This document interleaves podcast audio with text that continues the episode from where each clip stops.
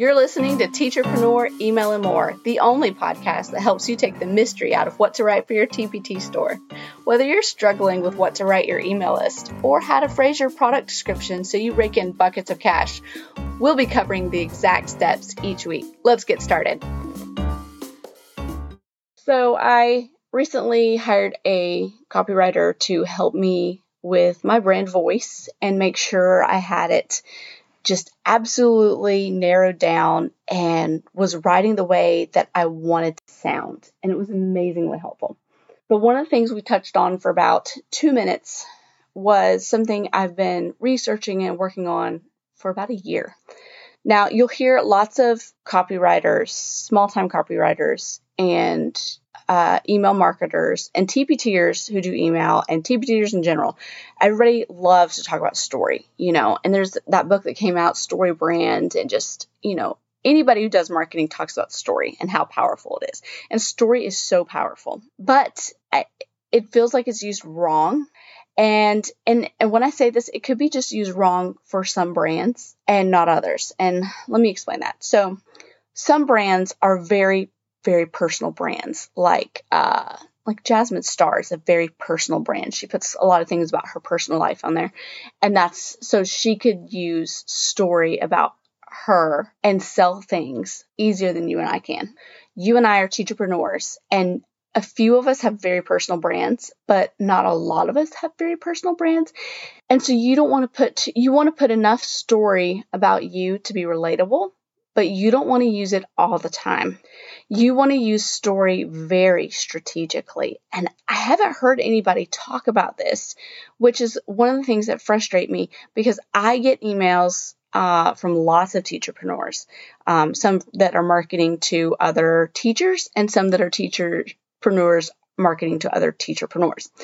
And I really haven't seen anybody use story correctly, 100% correctly the way I have seen story and the way I've, we have all been taught is to say, um, you know, I was at the grocery store the other day and I saw all these different options, which got me to thinking, uh, there's so many options in TPT, I need to really stand out. Okay, but that's great if you're a mom blogger. But you and I are not mom bloggers.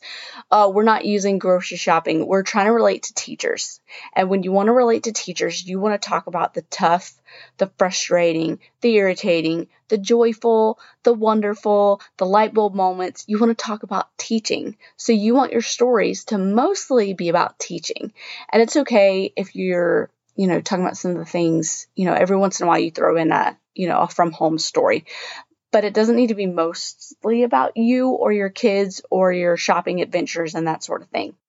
It's it's fine if you want to start out that way. If you want to start out um, picking a mundane task and then applying it to the business, okay, fine. Start there so you can be consistent, but then move on from it because it it can be that you're having to switch, and anytime your brain is having to switch from one topic to another, you're going to lose some people. So you're switching from grocery shopping, in my example, to your TPT products, and that's a switch, and you're going to lose people.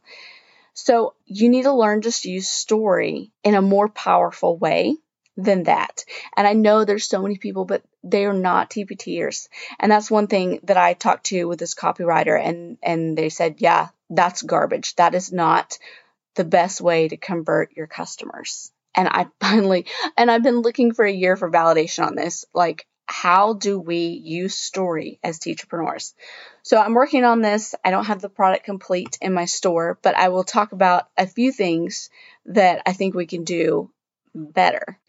Um, so a lot of times we use analogies and we'll say, you know, uh, this is, you know, the way I feel in my business is kind of like while I was watching my kids um, drowning in the lazy, I thought they were drowning in the lazy pool as they were going around, but they were fine, and that's how I feel my business. Or you know, there's so many options the grocery store. Well, I need to stand out.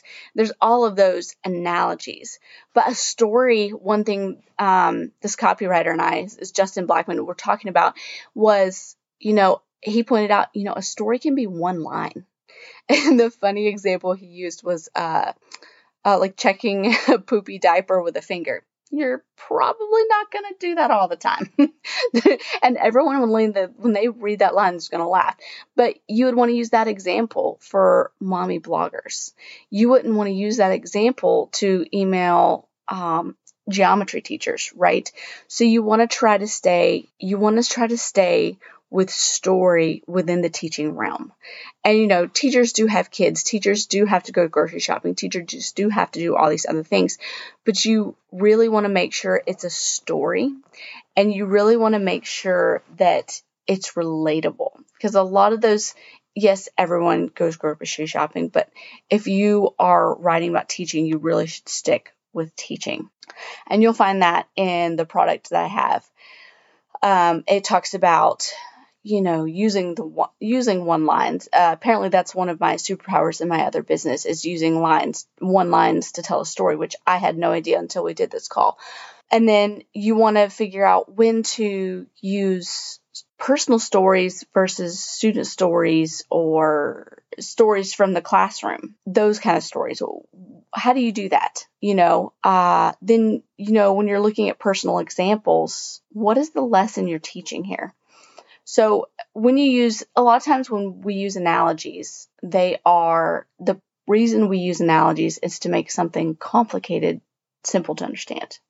So we all feel overwhelmed from time to time, whether it's in our teacherpreneur businesses or as teachers. But we all understand that. We don't need an analogy to pull off that explanation. We need, you know, a solution or we need to understand that the person on the other side of that email understands how we feel. So we tell a story about that. But it doesn't need to be an analogy. So analogies are way overused in the TPT email list that I'm on. And I'd like to give us other ideas and other ways to use story and some some templates and some email starters to get us kind of out of that bad habit that I think some of these big gurus that well, they teach a lot of mommy bloggers. So they're teaching a lot of mommy blogger strategies, which just doesn't resonate with our customers. So um, I'd like you to try this out. I have used it in my business uh, for a while now, uh, more than a year, and I would like you to. And I, I mean, my open rates have just increased and increased as I have implemented this in in there. So I'm pretty. It'll work for you. So give it a try get away from some of that. Improve, improve, improve, get better. Uh, so in the in the product I've work, working on, it's not ready yet.